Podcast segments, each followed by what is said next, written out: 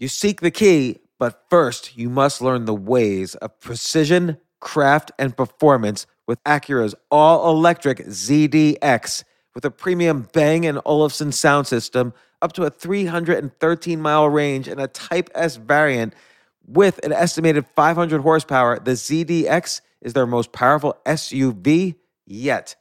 Unlock the energy when you visit Acura.com to order yours today. This isn't your average business podcast, and he's not your average host. This is the James Altucher Show.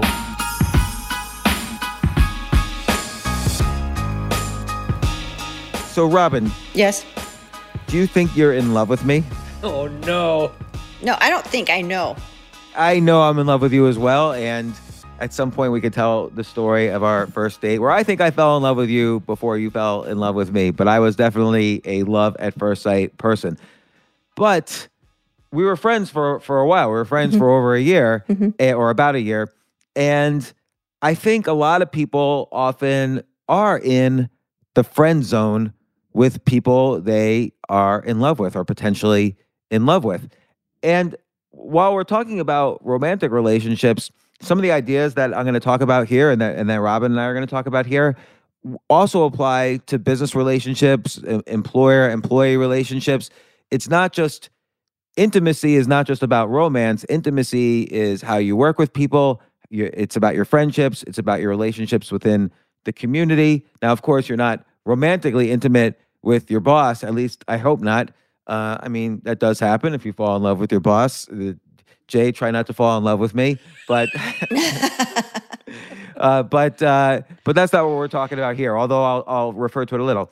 So there was, and in an, in a separate podcast, uh, Robyn and I are going to talk about what your IQ is, and I don't mean your intelligence quotient, but but the intimacy quotient of your relationship. So that's in a future podcast. But this one is specifically a technique to move from the friend zone, or let's say the you know employee zone to the well, let's just stick with the friend zone for a second. The friend zone to the romance zone, and uh, I gotta ask, is it possible?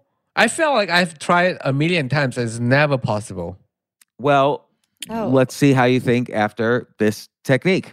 So, Okay. uh, and this is not like some pickup scene. Like, like I'm assuming Right. already that you're not really in a bar or uh, a party and you're meeting someone for the first time. I'm assuming, you know, you know somebody, you're on a date, and you're trying to figure out how to kind of uh, make, you know, on a date. Everybody is taking in a ton of information. Uh, like you're like, where is he or she taking me?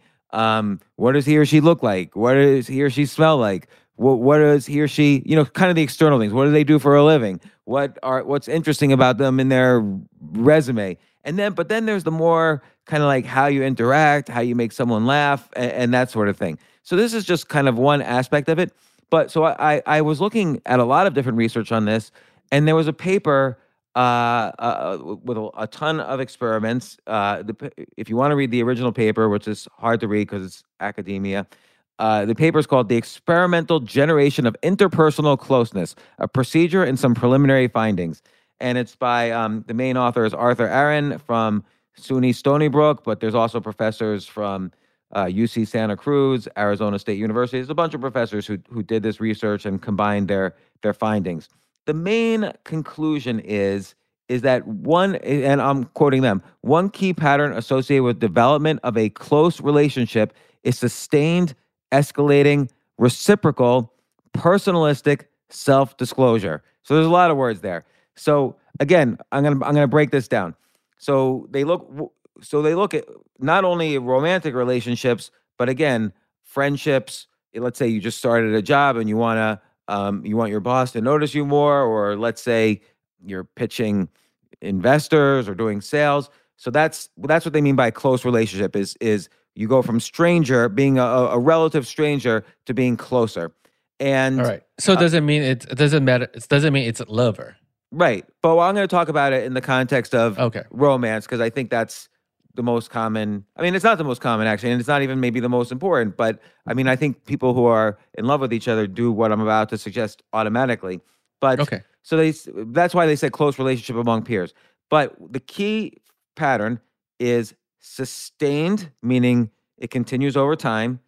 Mhm. Escalating means it increases. Reciprocal means it goes both both ways. Personalistic means it's about yourself. Self disclosure, meaning revealing things about yourself. And so escalating means you don't start off with like you're, you it's not like you're on your your the first minute of your first date and you say let me about, tell you about the time I I tried to kill myself. Like that would be you know that wouldn't be escalating. That would be you know jumping off the roof. You've escalated too much. Uh, reciprocal means both sides are revealing, and of course it's got to be. Why does it? Why? Why do you think personalistic is impor- important? Why do you think it has to be self disclosure as opposed to like, oh, here's some interesting facts about life? What do you mean by uh what's what's the word self disclosure? Yeah, it's about you. You're saying things about yourself that are maybe revealing that nobody that that very few people, only people close to you might know. Trust. Yeah, I think trust, trust. is a, is is a, a good one. Like, oh, he, he trusts me, and that's why I think if it escalates too fast, that's a bad sign. Because whoa, whoa, why is this person? I barely know this person. He's trusting me too much. Mm. Right, yeah, because I, I I always heard that like, oh man, you're revealing yourself too much. You know, you have to like you you want to be an open book, but at the same time you want to keep it mystery. A little bit, but I that's why the escalating is important. Start off small, and if they're and you know, kind of encourage them. When you start off small, also, it's easier to encourage. And and by the way, we're going to get to the actual 36 questions that this study uses to get people closer. So and Right. then we'll see how they escalate. I think the key is you get someone to say, "Oh, uh, well, we'll see some of the questions." But if someone starts off small, then their brain tells them, "Oh, I am the type of person who reveals personal things to this almost stranger."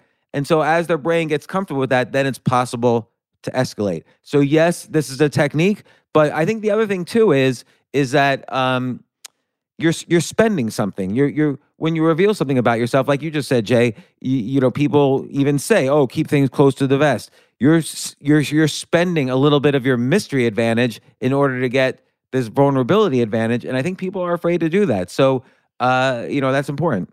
Yeah, that's uh, it's funny when you said the the, the what's the word uh, escalating. That also remind me of what Chuck uh, Palahniuk said the other day. It's like never start your book with the most important stories.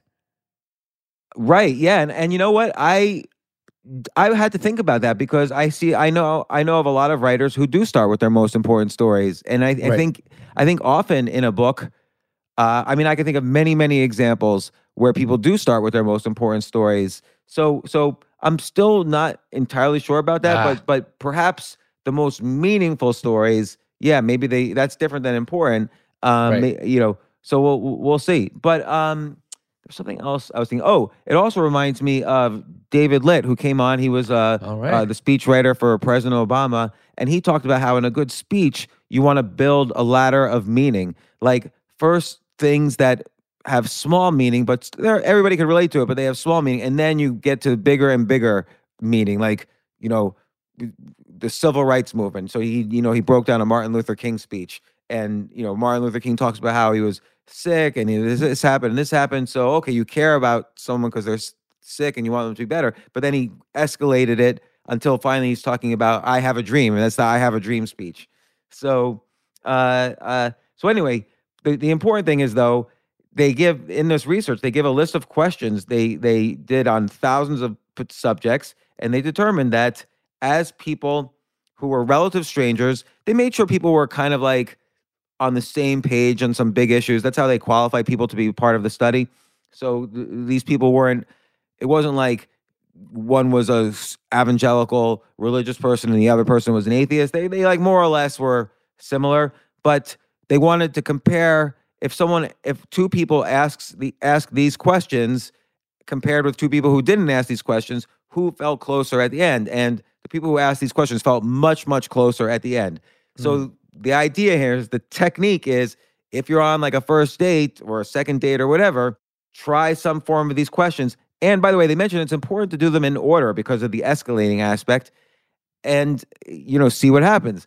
And then one more important thing before we go into the questions this what they all they measured was if people feel right now more intimate with each other after asking these questions and obviously, if you want to build sustained intimacy and romance and love and marriage, you kind of have to be vulnerable and self-disclosing you know, on a long-term basis. You you have to keep watering the plant for the relationship to to continue to grow. There's either Right. growth or death in in a relationship. So so that's just important to remember.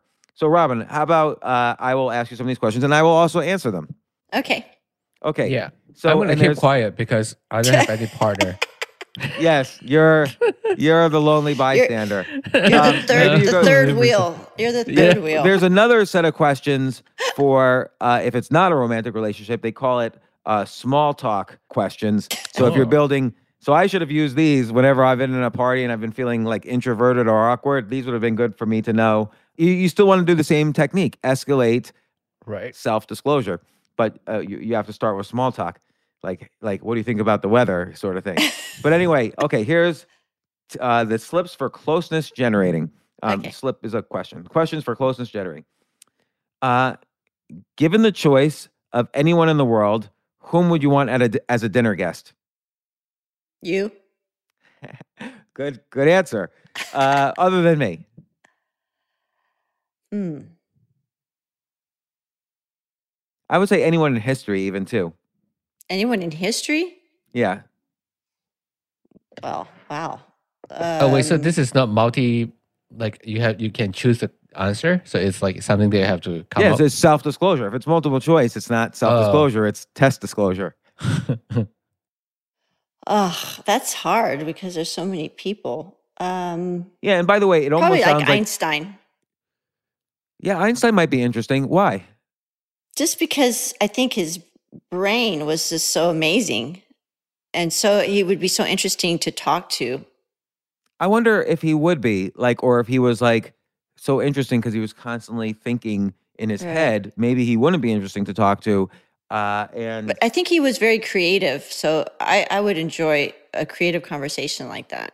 yeah, uh, Einstein's a good one. I, Ideas I think, and and and so see, this is this is self revealing, but in a small way. Like it shows me, oh, you might be attracted to smart people, for Mhm. instance. And so now I'm I thinking of my definitely am. Yeah. I, I I'm thinking of my answer, and the first one that comes to mind is uh, Jesus, of course, just to see what the hell he was all about. Like, did he really? He was, just a man.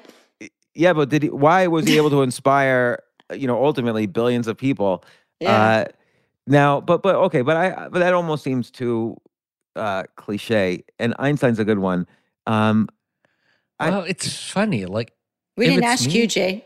No, but- but I'm Jay, just who would- joking. I who know, I'm would- just- I'm just teasing. who who Oh, would you pick, Jay? Because this gives this would be bad, but this would be bad. It's almost uh almost I wouldn't say offensive, but I would I would I would love to have a dinner with Genghis Khan for some reason. Oh, Genghis Khan, because we're all descended from him. No, but you know Yeah, what? That's like an interesting that. one because Yeah. this is a person who, without really, I mean, he didn't. There was no fancy. I mean, there was big armies back then, but they didn't have any fancy weapons or anything like that. And he essentially conquered all of Asia. I don't know if he got up to Europe, but he did think he conquer all of Asia and, and from from So- China to the Middle East.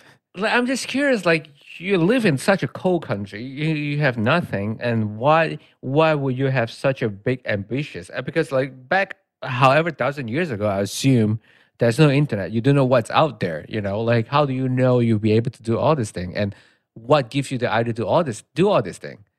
You know what I mean? It's just it's just curious. Yeah, like why would he feel the need to to basically conquer the world? Yeah. at that time, like why not just have a pleasant life with your family and and relax and Yeah. Because you always talk about like, you know, like if some someone do something because they got hurt by some sort of uh, you know, someone or something before. Like I wonder what he got hurt before. You know, like maybe know or Hitler- maybe he didn't like his home life and he figured okay well i could rape and pillage all the time that seems like for him that seemed like a better life Uh, yeah. so I mean knows? like there's something they must have he must have like uh you know, like see or something that he might have seen or he might have done. They're like, okay, this feel good or you know. Because if you think about it, like why like you said, why why is the need of conquering and also what and also Mm. also what his strategies were for conquering let's not Yeah. forget he was the most successful conqueror in history I would Yeah. say in terms of ranking, there's there's Genghis Khan, there's Alexander the Great, who went all the way from Mhm. let's say uh, Eastern Europe through, down to India, and with Right. Persia along the way. There was Charlemagne, uh, not Charlamagne the God, who's been on this podcast a couple of times, but Charlemagne the Emperor, who was born in 754 AD, who basically conquered and unified Europe. It's probably the only time before and since that Europe's been fully unified. Uh, maybe there's Attila the Hun, who was with his, you know, Oh, yeah, tribes were able to conquer the Roman Emperor, which had lasted for you know 800 years. About uh, uh, what other successful conquerors were there? Of you know, Napoleon took uh, you know both of both. I, I don't want to say Hitler was a success, successful conqueror because he really wasn't, he's, but he's not a conqueror. I don't think he's a conqueror. He's more like a dictator. Yeah, but the one thing about both Napoleon and Hitler messed up strategically, which is interesting that Hitler didn't try to learn from Napoleon's mistakes, is they both tried to invade Russia and they both basically uh, just lost their shit in, in Russia. Yeah, well, the only I think the only one that that we mentioned that uh successfully conquered Russia is Genghis Khan because you know it's right there. Right, but Russia wasn't unified at the time. Yeah, it wasn't unified at the time. Yeah, I mean, Russia's technique, Russia almost is the best defender because their technique is just to withdraw and withdraw and withdraw, and eventually the Russian winter gets everyone. they have the they have the terrain uh advantage, right? That's what you call the geographical advantage because it's so cold out there. Yeah. You know, it's like it's like I'm going through all the people. First off, having a podcast is almost like it's like I get to answer this question all the time because whoever I have on my podcast is someone I've dreamt of having dinner with. Like, you know, you mentioned Chuck Palahniuk earlier. I mean, yeah. he's, the, he's one of my favorite writers, and I get to talk to him for one, two hours whenever he comes on the podcast. It's like a dream come true. Or, or Garry Kasparov, I get to talk to him about chess for a couple Yeah. hours. Or It's it's great there because because now you and Chuck. I mean, I, I don't know how much you guys keep in touch, but like he likes you a lot. Like he sent you a nice note after the podcast.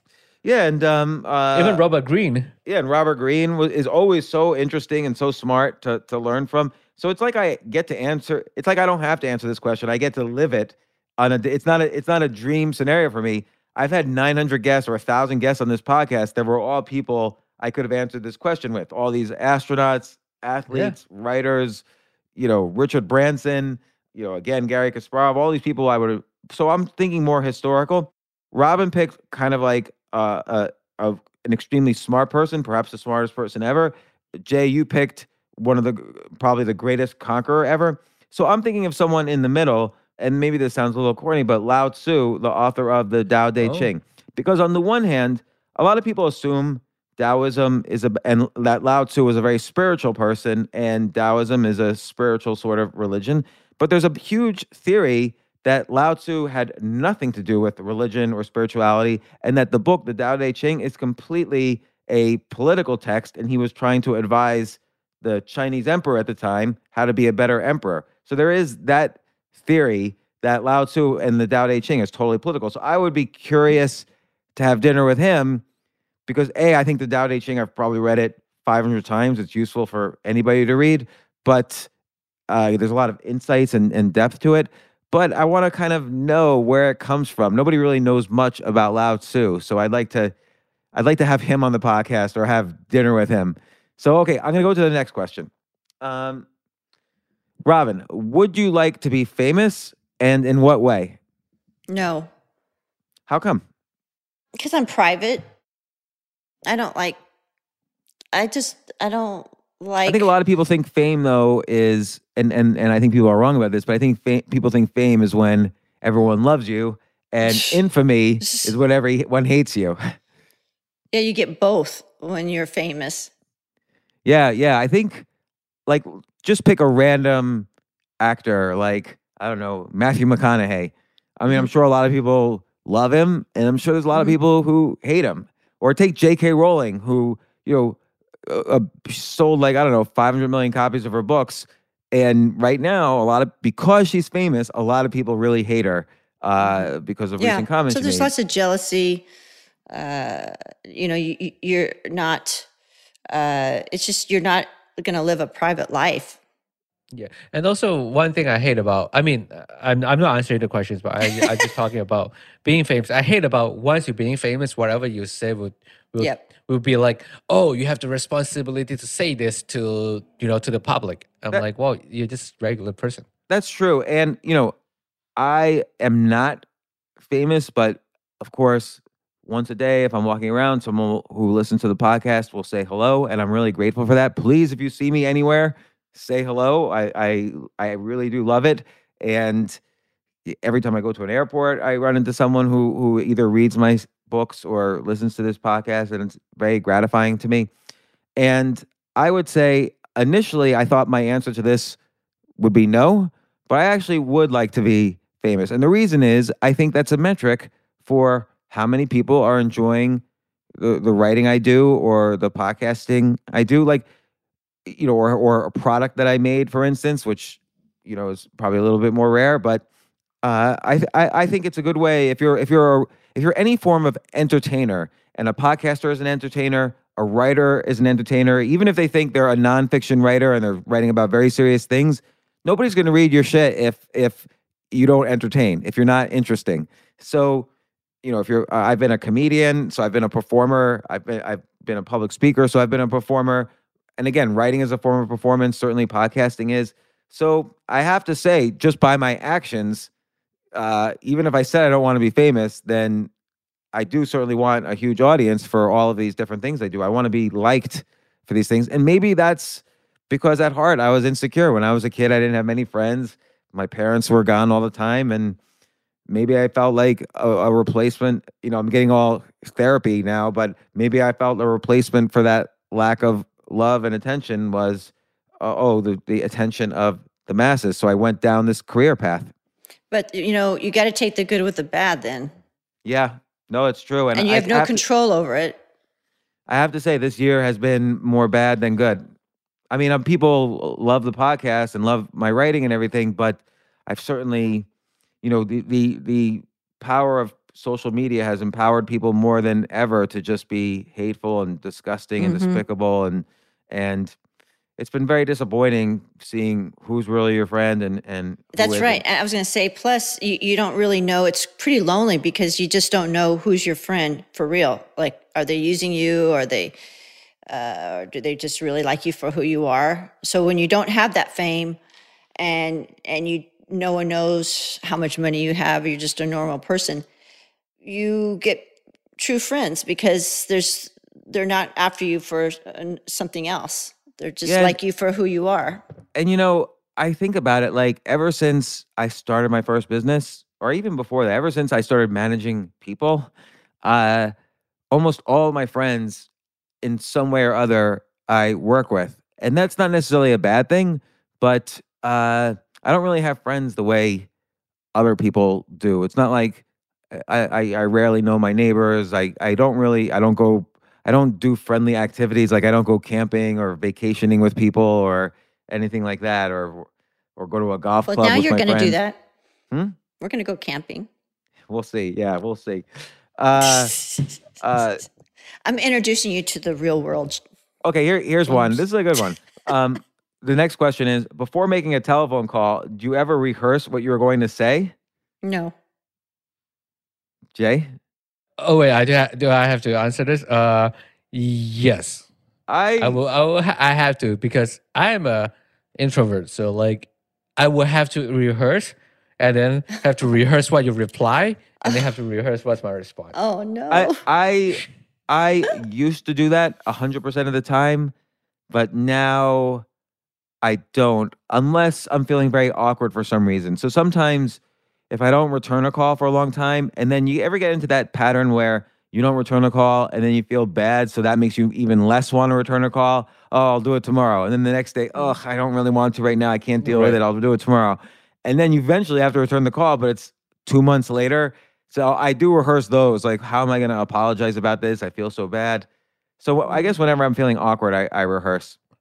Yeah. Well, the thing is, like, I had to rehearse. Just, but the funny thing is, no matter how much I rehearse, once I got on the call, all the response is gonna be different. Yeah. Yeah. No, Uh, that's, that's that's a weird thing. that's and the then, way of it. And then I, I just have to I also have to rehearse how happy, how how much energy I have to put into it. And and Robyn, I could see I could see why you don't rehearse because I feel like you're used to just talking to so many different types of people Mm. on the phone. Like you talk to you talk to friends, you talk to family, you you call I think it's a good practice actually. Like someone said on the podcast the other day that they make sure at the end of the day after a hard day of work, they call someone they're close to and establish contact and you know, feel that closeness through a phone call. And I think Hmm. you're one of those types of people Mm-hmm. and I'm like the opposite of that. Uh so Yeah, and also Robyn's very straightforward. yeah. Yes. You know, Right. Like so so if she hasn't don't like called to anyone play in two games. months, yeah. like Robyn, what would you say if you hadn't called someone in two months and you feel bad about it? How would you Respond? I don't think I don't think I don't think Robyn's gonna do that. I think Robyn's just gonna return the call right away. Yeah, I do. Yeah. Yeah, Robyn's never never never, never like miss Or a if I forget, I'm like, oops, I'm sorry. Uh, yeah, or like I forgot. Yeah, because if Robyn- Robyn, I even, tell him the truth. even if I get Yeah. like just a message from a random person, you're always reminding me, like, did you call that person back yet? Did you call that person back yet? And I'm like, I'm never gonna call that person. like, why would I call that person back? Yeah, it's it's scary. What if the person's like what are say you bad scared things of? us? Well, it's repetitions. For me, it's repetition. So what if the person thinks that I'm dumb? I'm like a watermelon, walking watermelon. See, that's your that's your thinking though. yeah, that's the thing. That's, I scare myself. I would That's- say when I used to, it, when I used to, uh, when I was like in the dating world, and I would ask someone out on a date, I would rehearse that a little bit before making a phone call because those Right, are right. scary. those those are really scary. Like because because how many how many girls would just will will will, will say hi to me? Unless, yeah, particularly if you don't rehearse, Yeah, But you know when you particularly if you're rehearse, just yourself. I feel like when you rehearse, you can tell when someone's rehearsed it. Like I can. That's why you get to be a good performer. I know. Um, I I can tell. But- so that's Yeah. why I just do it on the fly.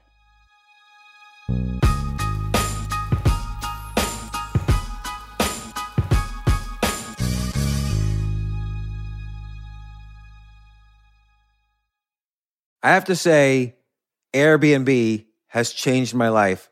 I just love staying in Airbnbs. Like in about a month, I'm going to Cocoa Beach, which is right next to Cape Canaveral. I'm going to watch some rocket launches. I'm going to, of course, be staying in a very nice Airbnb on the beach.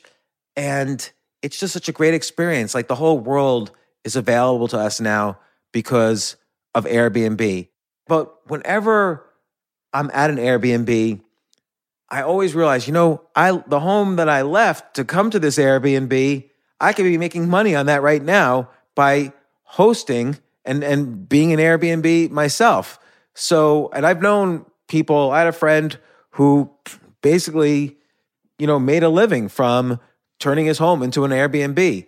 So if you have a home, but you're not always at home, you do have an Airbnb there, and it's an e- it can easily fit into your lifestyle, and it's a great way to earn some money.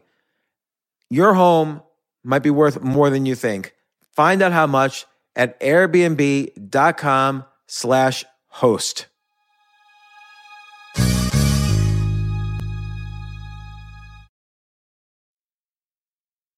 So, okay, next one. Um, when did you last sing to yourself and to someone else? Okay, Well, so I'll, the I'll question answer. would be: I feel like I feel When like was I the last sing- time I tried to sing? No, I feel like you. First of all, I'll say my answer, which is I I sing to myself probably every day, and often I'm joking around and I sing to you, and that happens like either every day or every other day. I feel like we do that with each other Yeah. all the time. yeah, that's pretty common. So, um, uh, let me see if uh, okay, this is a good one. If you were able to live to the eight. and by the way, I'm doing this all in order, so I'm not looking for good ones. We just did this is number six. Okay. If you're able to live to the age of 90, uh, if you're able to live to the age of 90 and retain either the mind or body of a 30 year old for the last 60 years of your life, which would you want? Body. Yeah, I'm going with body there because I don't I'm want to planning be on being trapped. just, I'm planning on being just as smart at 90 anyway. So Yeah, but if you're so like, if you chose the mind, just think about how tragic that would be. Like all the things that you want to do, but you you can't because you're too old. Yeah, I, I- I go for it, body too because you know I collect dad jokes. So by nineties, I have a million dad jokes that I can tell. yeah. um, no, I just think in general, they're assuming the body. Uh, they're assuming the mind declines the way the body does. I don't think the mind has to decline, particularly if you have a healthy body. So I think you're Yeah. more likely to have a healthy mind if you have a healthy body. So I'll That's definitely true. keep the body. Yeah, Just the if you have- science of this. Yeah. Yeah. if you have dementia, just play mahjong. Yeah. no, but you mahjong, you need to know what the other people are th- discarding. Come on, Jay. Do I have to teach you about every game? Yeah, but but but dementia, uh, uh, like in Chinese saying, like if you have dementia, you know, just play mahjong. It will help. You know what? If you, you're right. So if you want to avoid dementia, it's good to play uh, games Yeah. or solve puzzles that require uh, a some spatial uh, ability, which mahjong has, and also memory, uh, which which mahjong very much has, as does chess and poker and and card games and so on. So that's why Yep. older people play bridge, all sorts of games. Do you have a secret hunch about how you will die, Robyn? Not really. Hunch. Yeah, I Hopefully sort of in my like you're so, sleep. Yeah, I kind of see that about you. You're like kind of uh, uh, you're you're you're you're you're kind of strong. Like you you don't have any weaknesses. I feel I I have a a, a I have a secret hunch that I'll have a heart attack.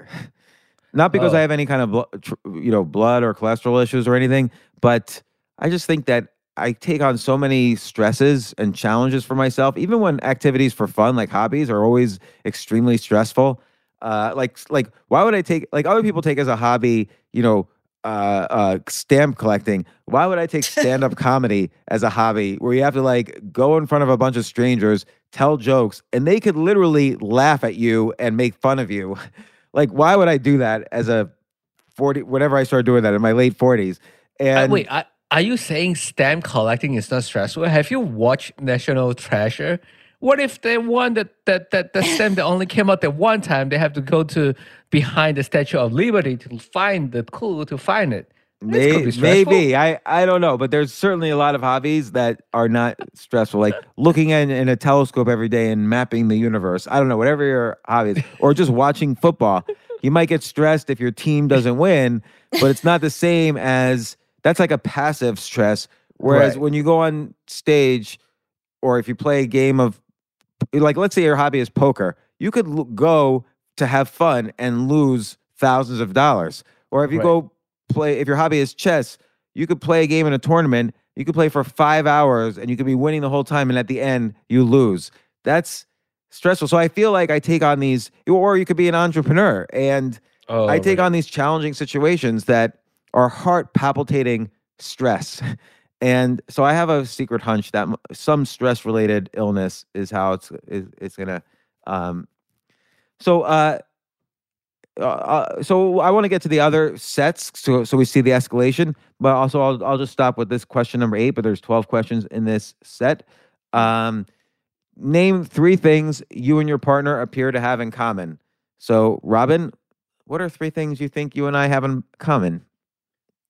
Well, we like to talk about our ideas Yes, that's true. We have a lot of fun doing Mhm. that. and creating things. That's really fun. Yeah, yeah. We both like creativity. Mhm. And we both like to watch TV. I don't know if that's, uh, you know what? Let's be proud of it. Like, watch TV and proud. Like, I love, I, I feel like our generation was the first generation that has basically been exposed to thousands and thousands of stories because of TV. Like, our language of storytelling is so much greater than prior generations. Like, think, like Robyn, think of your grandparents. I bet you they could not tell us, like, they have a very old fashioned way of telling us stories, how I remember my grandparents. And like, we are much better at it because we've seen so many plots. Right. That's true. What's another thing though? TV is kind of like everybody likes Um, watching TV. We, we like to go on walks together yeah, and walking's very health, healthy. and we like I- to travel together. yeah, yeah, I, that's very true. And we Uh, I- also love experimenting together. yeah, Everything. and I think I think our values are similar, like our views on sure. Yep. on trust and parenting and rela- Yes. relationships. I think our Right. views on money are are somewhat similar. Right. um, maybe a little different. Uh, I think I'm a little more, oddly, because I've gone broke so many times. I think I'm a little more cautious than you. Um, but but that's cautious in investing part. I think caution in spending, actually, because as as mentioned in our in ha- Jay, have we even released the How to Be Wrong? I, I don't know I'm, about that. I'm, I'm wrong podcast because I talk about buying a house. No, yeah, yeah. I would Yeah, never have bought a house. Yeah, but you like to fly private, and I think it's too expensive. So I say go It's- commercial. So I, I think we balance each other. All right, maybe we balance each other there. Yeah. And um, Because I think private is just over. It's just, I don't know. I I now agree with you on that, but sometimes it's It's convenient. extra, Yeah. as the kids say. It's Okay. extra. I'm going to move to set two, which is supposedly more escalating. And I, I um, so, uh, is there something that you've dreamed of doing for a long time? Why haven't you done it? Go to space. You really dreamed of going to space? Yep. hmm Did when you were a kid, did you want to go to space? Yes. When I was a kid, I really wanted to go to space, but now I have no interest. But why, why haven't you done it then? Uh, because I don't know. I'm not an Like- astronaut. Did you ever think about being an astronaut? Yes. Why didn't you go down that I'm path? not great at math. Oh yeah, that will stop be, from Yeah. being an astronaut. That's sort of a shame that you have to be good at math to go into space. well, but but no, it's possible It now is with possible Blue now. Origin. Yeah, yeah, with but Blue by, Origin. but it costs a lot of money. By the end of our lives, it'll be possible for anyone to go into space. So I bet you, Yeah. Robyn, at some point you will go to space. Um, Because that would be the most amazing thing ever. Something I've dreamed of doing for a long time. I feel I've done the things I've dreamed of doing. Um, oh, you know what? I mean, I've done this in the past, but for years. So, so when I st- I started writing in 1989 or 1990, and I wrote four novels and dozens and dozens of short stories. But that was then, and I didn't publish any of them because I was just I was building the skill. But now that I've been writing for 30 years, I I really want to write a novel, and I think I haven't done it because I think the reason, the real reason I haven't done it now that I'm thinking about it, a lot of it stems from insecurity that I could put so much effort into something for a year or two and then get it published, which takes another year or so. And then people just might not like it or might not read it. The average novel sells like a few hundred copies. And with when I write articles or blog posts or whatever, I try to do it in a storytelling fashion, even if it's nonfiction. So, and I try to be very revealing about myself and my failures and and times I've been, you know, had hardship and and so on. And I get immediate feedback. So I like things. So when you do stand-up comedy, you get immediate feedback. When you play a game of chess, particularly if you play play speed chess, you get immediate feedback. Even being an entrepreneur, I don't enjoy as much because I don't get immediate feedback. In fact, whenever I've started a business, I like to sell it as quickly as possible to get feedback at least as fast as possible. So I think the reason I haven't done lots of things I've dreamt of is I haven't got I I one time I dreamt of getting a PhD. I didn't do that because it takes so long. I'm usually I think I err on the side of doing things where I can get where I can get immediate feedback and maybe the learning curve is very steep and I could measure success very quickly of the learning curve. Hmm. Interesting. So, um Robyn, what do you value most in a friendship? Loyalty and trust. When do you know you can't trust somebody? Uh, when uh, they start talking about somebody else to me, In a good way or a bad way? bad way. But we talk about people sometimes. That's a, that's We're a closed I- loop. Yeah. But um yeah, typically you can tell uh someone gossips uh when you know they start gossiping uh about someone to you. That's a big red flag to me. Yeah, I think that's true. I mean, I I I definitely value that. I I definitely value trust, loyalty.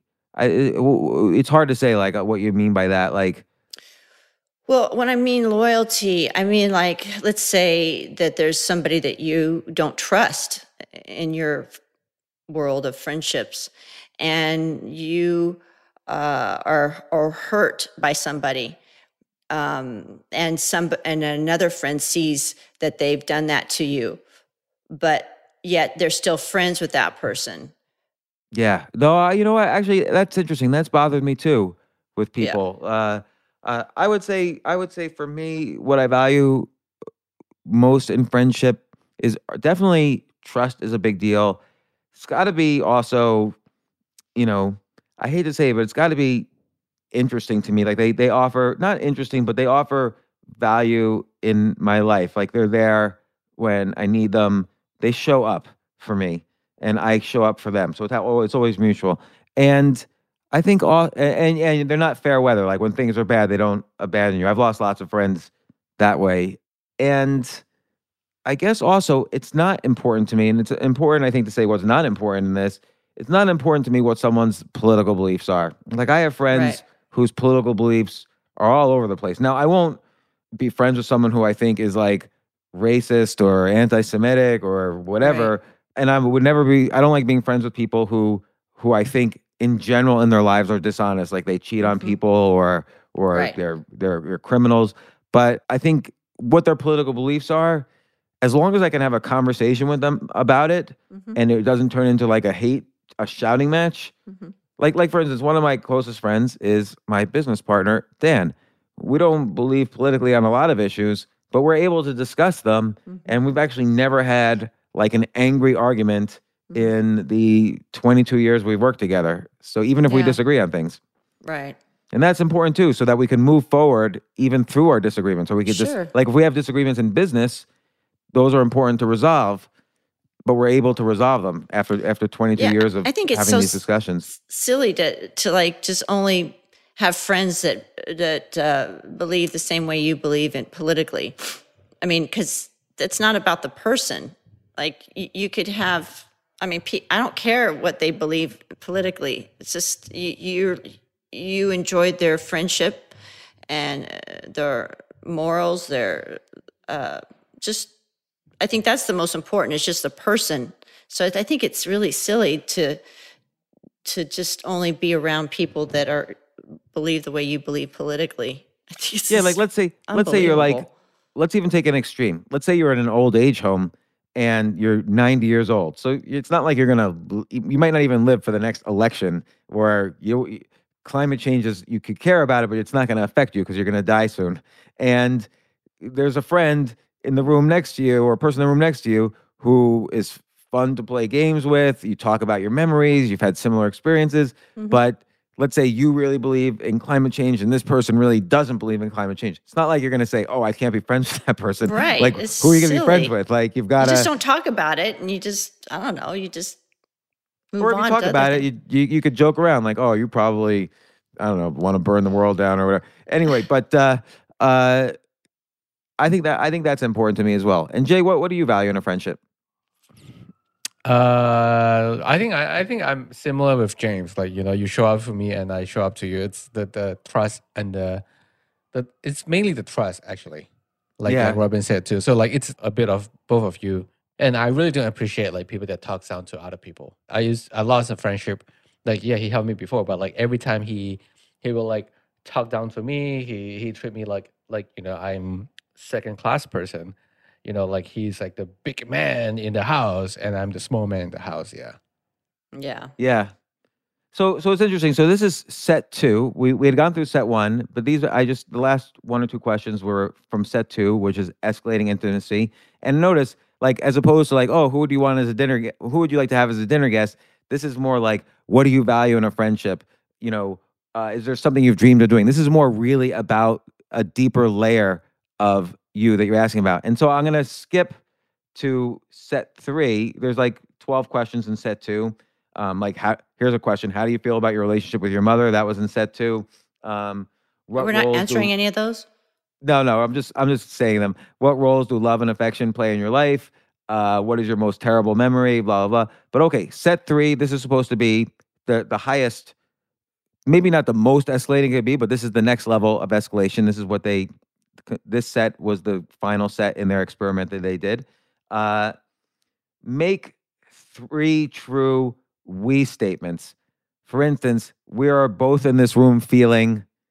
So you can see how now it's going from something really uh, personal and deeper about you to to now the escalation is now it's about us. We're like in this together now. So so make make three true we statements. Okay, so we're both in this room feeling excited about our podcast. Yeah, and I would say like on our first date, I think we were both in that restaurant feeling we wanted to talk more about each other than about the original topic, which was investments. Yeah. Uh, Yes. all right, I'll go to another question. We don't have to say three. Um, oh, this, see, you can see how these are escalating. Tell your partner, like, let's say it's a date. Tell your partner something that you like about them already. So, like on that first date, I liked about, well, I liked how pretty you were. Mhm. Uh, I liked how I liked your values on parenting, Mhm. and I liked the you had been through some really tough experiences, and and really had gotten through them in amazing ways, and I really admired you for that. Yeah. So, uh, I mean, the same, um, made that first night. Um, I really enjoyed the fact that you were a good listener, that you were very smart, very intelligent, and very kind and real. Yeah. Okay, here's another one. This is a funny one given what's going on with Dave Chappelle. But what, if anything, is too serious to be joked about? I don't want to answer that one right now. Um, but here's an interesting one. When did you last cry in front of another person? Me? Yeah. Uh, about four days ago in front of my son. Really? What did you cry about? Oh, he was just telling me some things that he felt uh, when he repatriated last year, and it made me sad that he he actually felt that way. Yeah. So I mean, that, and that that is very revealing. It shows you know what kind of mother you are. It shows you you know how you have empathy with people and so on. And I think probably the last time I cried in front of another person was in front of you. I'm Yeah. pro- I'm probably a crybaby in front of you. No, Uh, you but hardly I, I ever remember cry. when I remember when it was like overwhelming. I, I cry in front of you too. yeah, you cry in front of me. Uh, uh, I remember when it was just overwhelming, like everything that was going on with this stupid article, which I keep talking about, but I gotta move past it. But but this is the last time I think I cried really in front of you. Was it was like I couldn't even believe so many people were, were like like Jerry Seinfeld, one of my one time heroes, was writing an article just insulting me, not even addressing the issues. And he doesn't even know you. yeah, and people and people I did know who I had helped were trashing me on Twitter and whatever. But those aren't your friends. You thought that's they were, they- but and that's the sad part. yeah, that you that was the sad part actually to me. And and the reality is, I've had so many instances like that. Like, really, you are now trashing me? Like, I, Mm. I that it just it was a little overwhelming because I've had it happen before, but that was a little overwhelming. And yeah, It's so, good that you how- know that now. It's good that you know who your really friends are because basically just the two of you people on this call. no, No, that's not true. I've. I've I've actually met a lot of wonderful people through Oh. this yeah, podcast you too, do and have friends, yeah, true friends. yeah, I have I have I have. You don't need so many true friends. I mean, just you just need a few friends. That's all you need. Yeah, Just your inner circle. here's some other sample questions. We don't have to answer them. Um, share with your partner an embarrassing moment in your life. You know that's that's very revealing. I've got a lot of those. If you were to become a close friend, please share what would be important for him or her to know. Complete this sentence. I wish I had someone with whom I could share X. Of all the people in your family, whose death would you find most disturbing? Why? Uh, Mm. Obviously, any of our kids would, Yep. would be. Uh, share a personal personal problem and ask your your and and ask for advice on how she he or she might handle it. So again, these are like very not only revealing, but you're including the other person. So that's the escalation. So the first one is, you know, of the who would you want to have dinner with sort of variety. The second set is, you know, telling things about yourself that, you know, like what's your dreams and stuff like that. Uh, the third thing is either saying something embarrassing that you wouldn't normally say normally say about yourself, like when was the last time you cried, or they're about us, like tell me how you feel about me. So so that's like the next level of escalation. And again, the key always is to have nonstop, you know, this is so if you want to, if if you're on a date or you're in a intimate si- situation or with, with a potential stranger or a potential, you know, romantic partner, escalating intimacy like this is very powerful. And this scientific study, and there's been other studies like this, uh, they, they show that it works. And again, the paper is the experimental generation of interpersonal closeness. And they kind of give all these questions there, which you don't have to use these questions, but they kind of give a sense of the kind of escalation. Now, what if it's just small talk at a party, not with somebody you're going to be a romantic relationship with, but maybe it's a boss or a coworker or uh, someone you're selling or a neighbor. Uh, so there's a different set of questions uh, for that, and I'll just I'll just read quickly some of the questions. We don't have to answer them right now. Uh, when was so? Here's in the first part, the, the beginning of small talk. When was the last time you walked for more than an hour? Describe where you went and what you saw. What was the best gift you ever received? Uh, do you read a newspaper often, and which one do you prefer? What is a good number of people to uh, to have in a, a student household? If you could invent a new flavor of ice cream, what would it be? So I always feel like I don't know how I would bring those questions up. In a, like, how would you bring up the ice cream one? What what's a new what's a new flavor? If you could invent a new flavor of ice cream, what would it be? I just say that. Well, okay, let- uh, well, how about you guys? What's your answer that favorite ice cream uh, flavor? And then say, well, if you were to make one up, what would you make up? What would you make up? Me? Yeah. Uh, I feel like all the ice cream. Oh, you know what's really good? Skittle ice cream. What? Skittle. You know Skittles? Skittle ice cream. I've never had a Skittle. that would be good. Yeah, Skittle ice cream. Every every bite, every lick Would be like on the ice cream would be Mm, yeah tangy and different flavor. yeah, Sounds that's awesome. a I good feel like- idea. I feel Sour like I would want I would want waffle ice cream. like an ice cream that tastes like the Mm. flavor of waffles. Or you know what? How about plantain vanilla ice cream? plantain. with- That sounds greasy. Well, that's Is it Let's say you could have that without- like- uh, let's say you could have the flavor Gravy, without the right? grease. But maybe Ah. maybe the flavor includes the grease. I would Yeah, have the a flavor is Bido the honey. grease. Bit-O-Honey ice cream. What's that? Better, honey. Bit-O-Honey. I like that candy. What's biddle? Bido honey. It's a Spell it? it's an old it's an old fashioned candy that you know how that candy I was eating by the No. side of the bed and all those packages. Oh, what, how do all you the spell it? wrappers were like on the floor and everything. How do you spell it? B I T T and then O, I think, and then honey. Mm, so good. Or like Let's see. sugar daddy. bit- oh, oh, bit oh, bit- honey. Oh, honey. Mhm. Ah, yeah. I had to Google to. It's it's a bit B I T T dash O dash honey. Yep. Um, let me see. Or what- remember, what- remember sugar daddy and sugar babies? I never had any of these. Sugar. So biddle Maybe honey. they shouldn't have that name anymore. That, that would probably be They canceled. probably get canceled right away. sugar It's it- daddy. it's funny. They uh, Bit-O-Honey was started in 1924, Mhm. um, and by the Schutter-Johnson Company in Chicago. I wish And it we was could a new buy kind that. of candy bar consisting of six pieces wrapped in waxed paper and then packaged Mhm. in a cover wrapper. And the candy consists of almond bits embedded in a honey flavored taffy, which makes for long chewing candy. Ew, I don't like that. I love it. I feel like I'm chewing forever and stuff like that. Then it was merged into the Ward Candy Company of New York City in 1969, which had they made O. Henry, Raisinets, uh, and stuff like that. Uh-huh. And it was, and then they made a chocolate flavored version called Bit-O-Chocolate Oh, never and then that. they were acquired by Terson Company in 1981, and then Hmm. they uh, Terson Company sold Bit-O-Honey to Nestle in Hmm. 1984, and in 2013, Nestle sold Bit-O-Honey to Pearson's Candy Company, Hmm. and then in 2020, a few months ago, Spangler Candy Company bought it. So it's funny how all the different mergers and stuff that the, the lifespan of a brand go, goes through.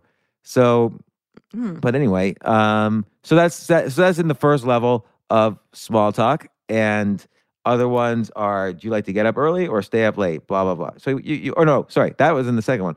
Another first one is, um, what's the best restaurant you've been in? Describe the last pet you owned. What's your favorite holiday?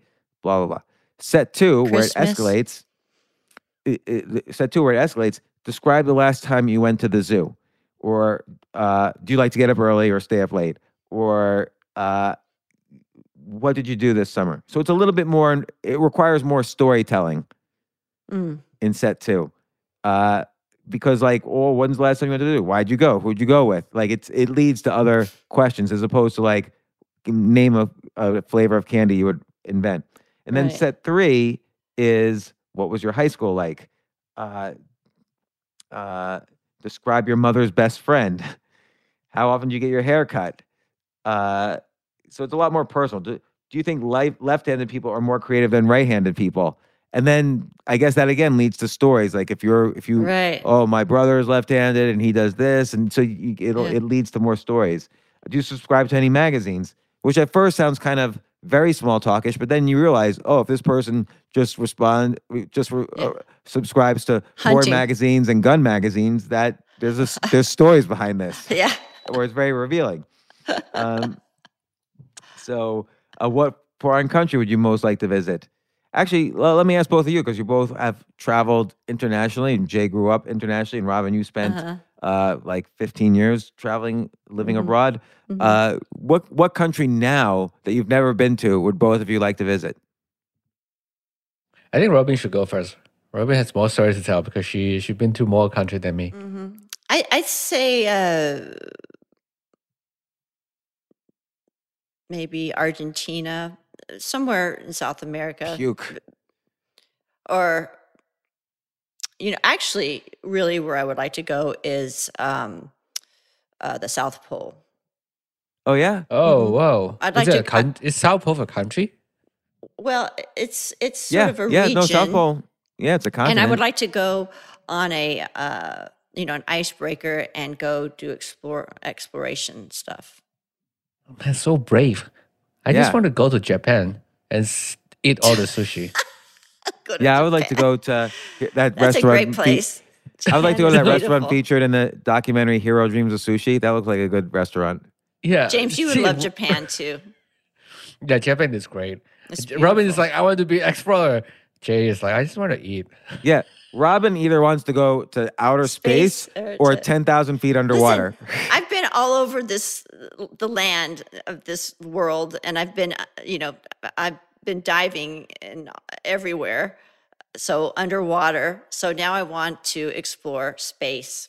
Is there such a thing as volcano diving? Like, can you go wear like a No. suit and go in no, the? I don't think No, so. no. Yeah, you can get close to it. Yeah, you but I don't can. think you can. Yeah, you can get them. Even even Mm-hmm. though when you get closer, you have to be like have to be very cautious Yeah. and You can be go over a protective. helicopter, and you can go Yeah. Some. Yeah, you can go close, which would be fun too. Yeah. The point of all this, again, is this is based on some research in the experimental generation of interpersonal closeness, done by a bunch of professors. They took thousands of subjects and uh, and had them either ask these questions or not. And their their point was is that to establish quick intimacy, you need to, and I'll, I'll just read their exact statement again. Um, okay, to establish quick intimacy, you need to uh, develop.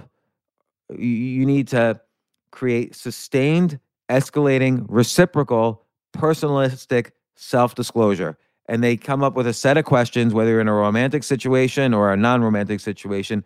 They come up with a set of questions that are to be done in order because they uh, involve the escalating. And ultimately, you're revealing like very deep things about yourself. Like, oh, what are you, what are you most scared to reveal to somebody? That might be a potential top escalation. And the beginning escalation might be, oh, why do you like this restaurant? Or, you know, that sort of thing. So, uh, if you want the full list of questions, I'll write it down. Maybe I'll put it on my LinkedIn newsletter, uh, which you could find by finding me on LinkedIn at James Altucher. Or your new Eh. notepad. Oh yeah, or we're, we haven't launched it yet, but we're about to launch a project called Notepad where you get to keep track of your idea lists. So more on that in the future. Meanwhile, stay tuned for another upcoming episode where Robyn and I will find out our intimacy quotient. We will take the IQ test and I will show you guys what the intimacy quotient test is like so you could determine in your relationships how intimate you guys are. When when that when when when when we were recording the podcast, you would see Jay sitting in the corner just crying. Yeah, Jay's gonna be sad.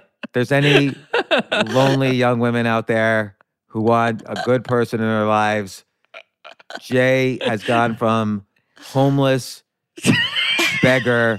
I just saw one. I mean, he didn't even. He would just grunt. He like grew up with the wolves, and I took him and I said, "You could be an audio engineer, young man." And he went from audio engineer to super producer of podcasts, and it's really been amazing. So Thank you. I traded my smen- sense of smell to the sense of hearing. I'm not sure what that means, but yeah. and so, ladies out there, write write in or tweet that you love the podcast, and Jay always checks the Twitter. Yes. And Thank you. and once again, if you if you like what you heard here, please follow this podcast so you don't miss one. Robyn, thanks for coming on. Also, Thank tell you tell me if you like Robyn because we all want validation of our choices. and um, see you guys next time. Thanks, you guys. Okay, thanks, right, Thank bye. you.